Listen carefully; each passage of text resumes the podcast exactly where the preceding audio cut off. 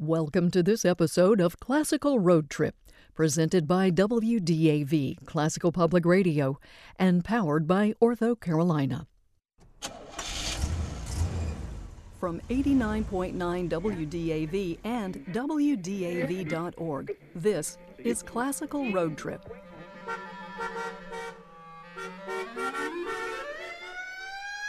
Hey everyone, and welcome back to Classical Road Trip. I'm Alexander McCall.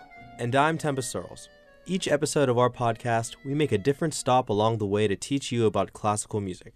Today, we're visiting the period that defined one of the major musical forms. That's right. The Big Bad Symphony really came to life in the classical period. So, today we're going to meet the men who fathered the symphony Haydn, Mozart, and of course, the mighty, mighty Beethoven. Franz Joseph Haydn was the one who pioneered what we know as the symphony today, a large work spread across four movements performed by many players.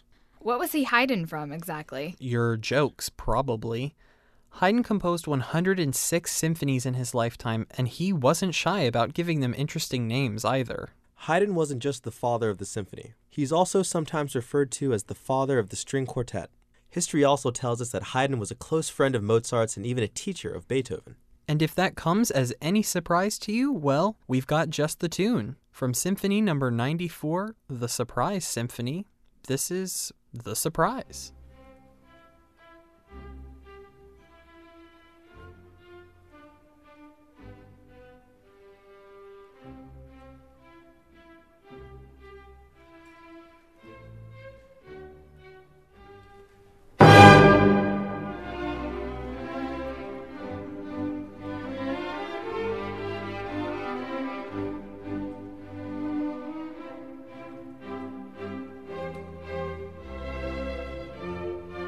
Haydn's music is full of jokes, and this symphony is no exception.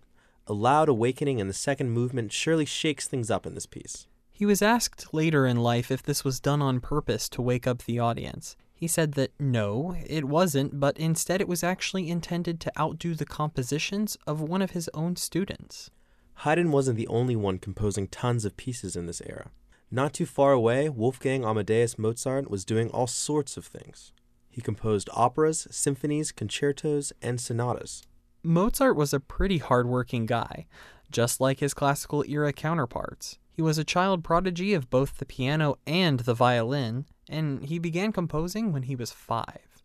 He later toured around Europe and played for royalty. Mozart's works have become highly recognized in popular culture. In our first episode, you hear his Eine kleine Nachtmusik. Now here's an excerpt from his Symphony Number 40.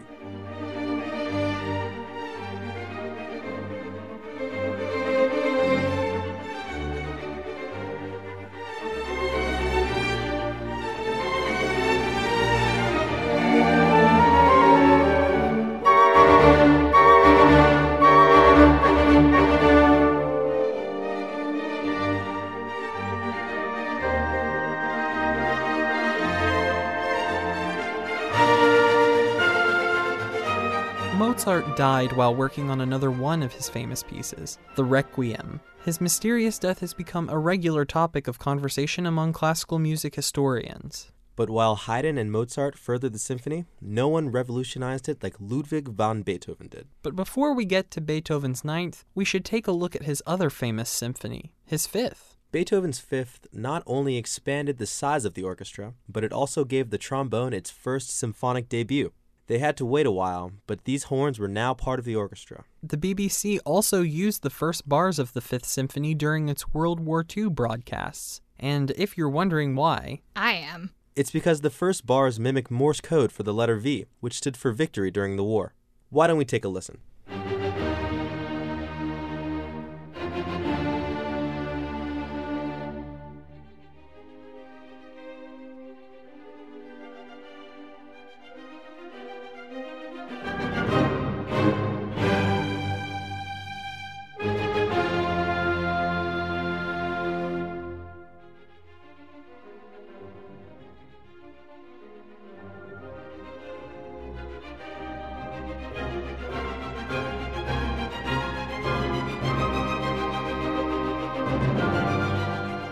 Though his fifth is undoubtedly great, there is arguably no greater symphonic work than Beethoven's Ninth Symphony.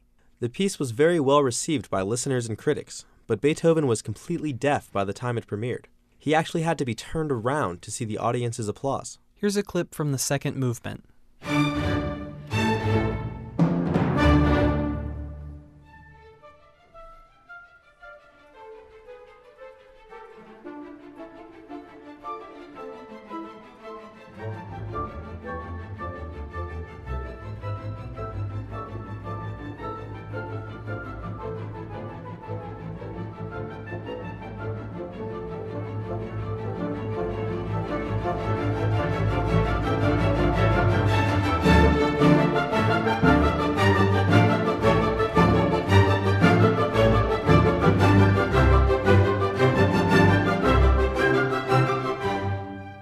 The Ninth's legacy has lived on for centuries.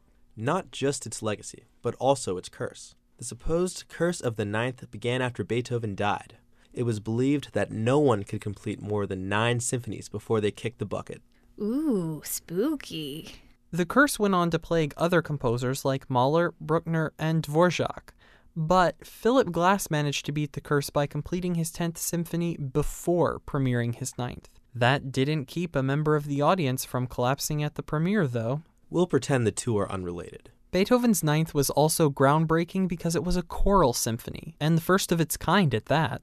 Four soloists and a choir join the orchestra in the final movement. Let's hear some of it.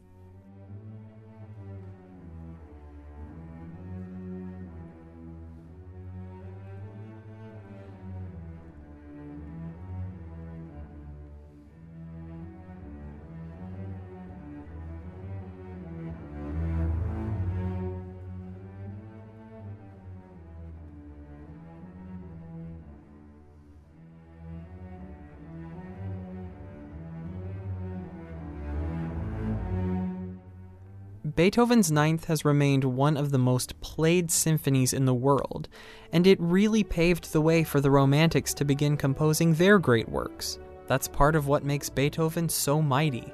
And while we could sit here and talk about good old Ludwig all day long, we'd better break out the maps and get back on the road.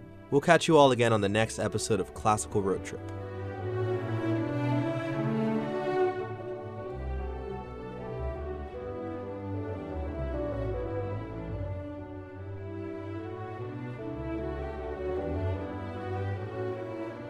Next time on Classical Road Trip, hold on to your tri cornered hats and fasten down your powdered wigs because we're off to the Baroque period to spend a little time with harmonic genius Johann Sebastian Bach and the man behind the Hallelujah Chorus, George Friedrich Handel. That's next time when your classical road trip joyride continues on Classical Public Radio.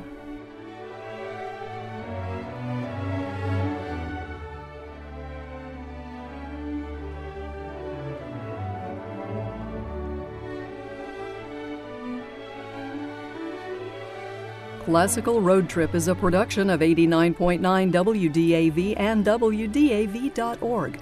Our executive producer is Myleta Melton. Our producers and host are Alexander McCall and Tempest Searles. Our associate producer is Kaylee Blevins. Tam Ferguson directs digital content, and Will Keibel directs marketing. Our general manager is Frank Dominguez. 89.9 WDAV Classical Public Radio is a service of Davidson College.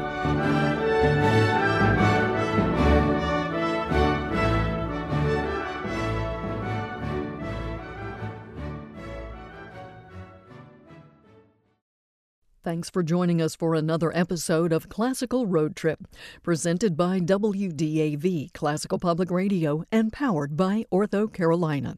Subscribe to this podcast at WDAV.org forward slash subscribe and follow us on Facebook for classical music news, humor, and programming updates. WDAV is a service of Davidson College, supported by listeners like you. You can find us on the radio at 89.9 FM, streaming at WDAV.org, or at our mobile app available at iTunes and Google Play. Thanks for listening.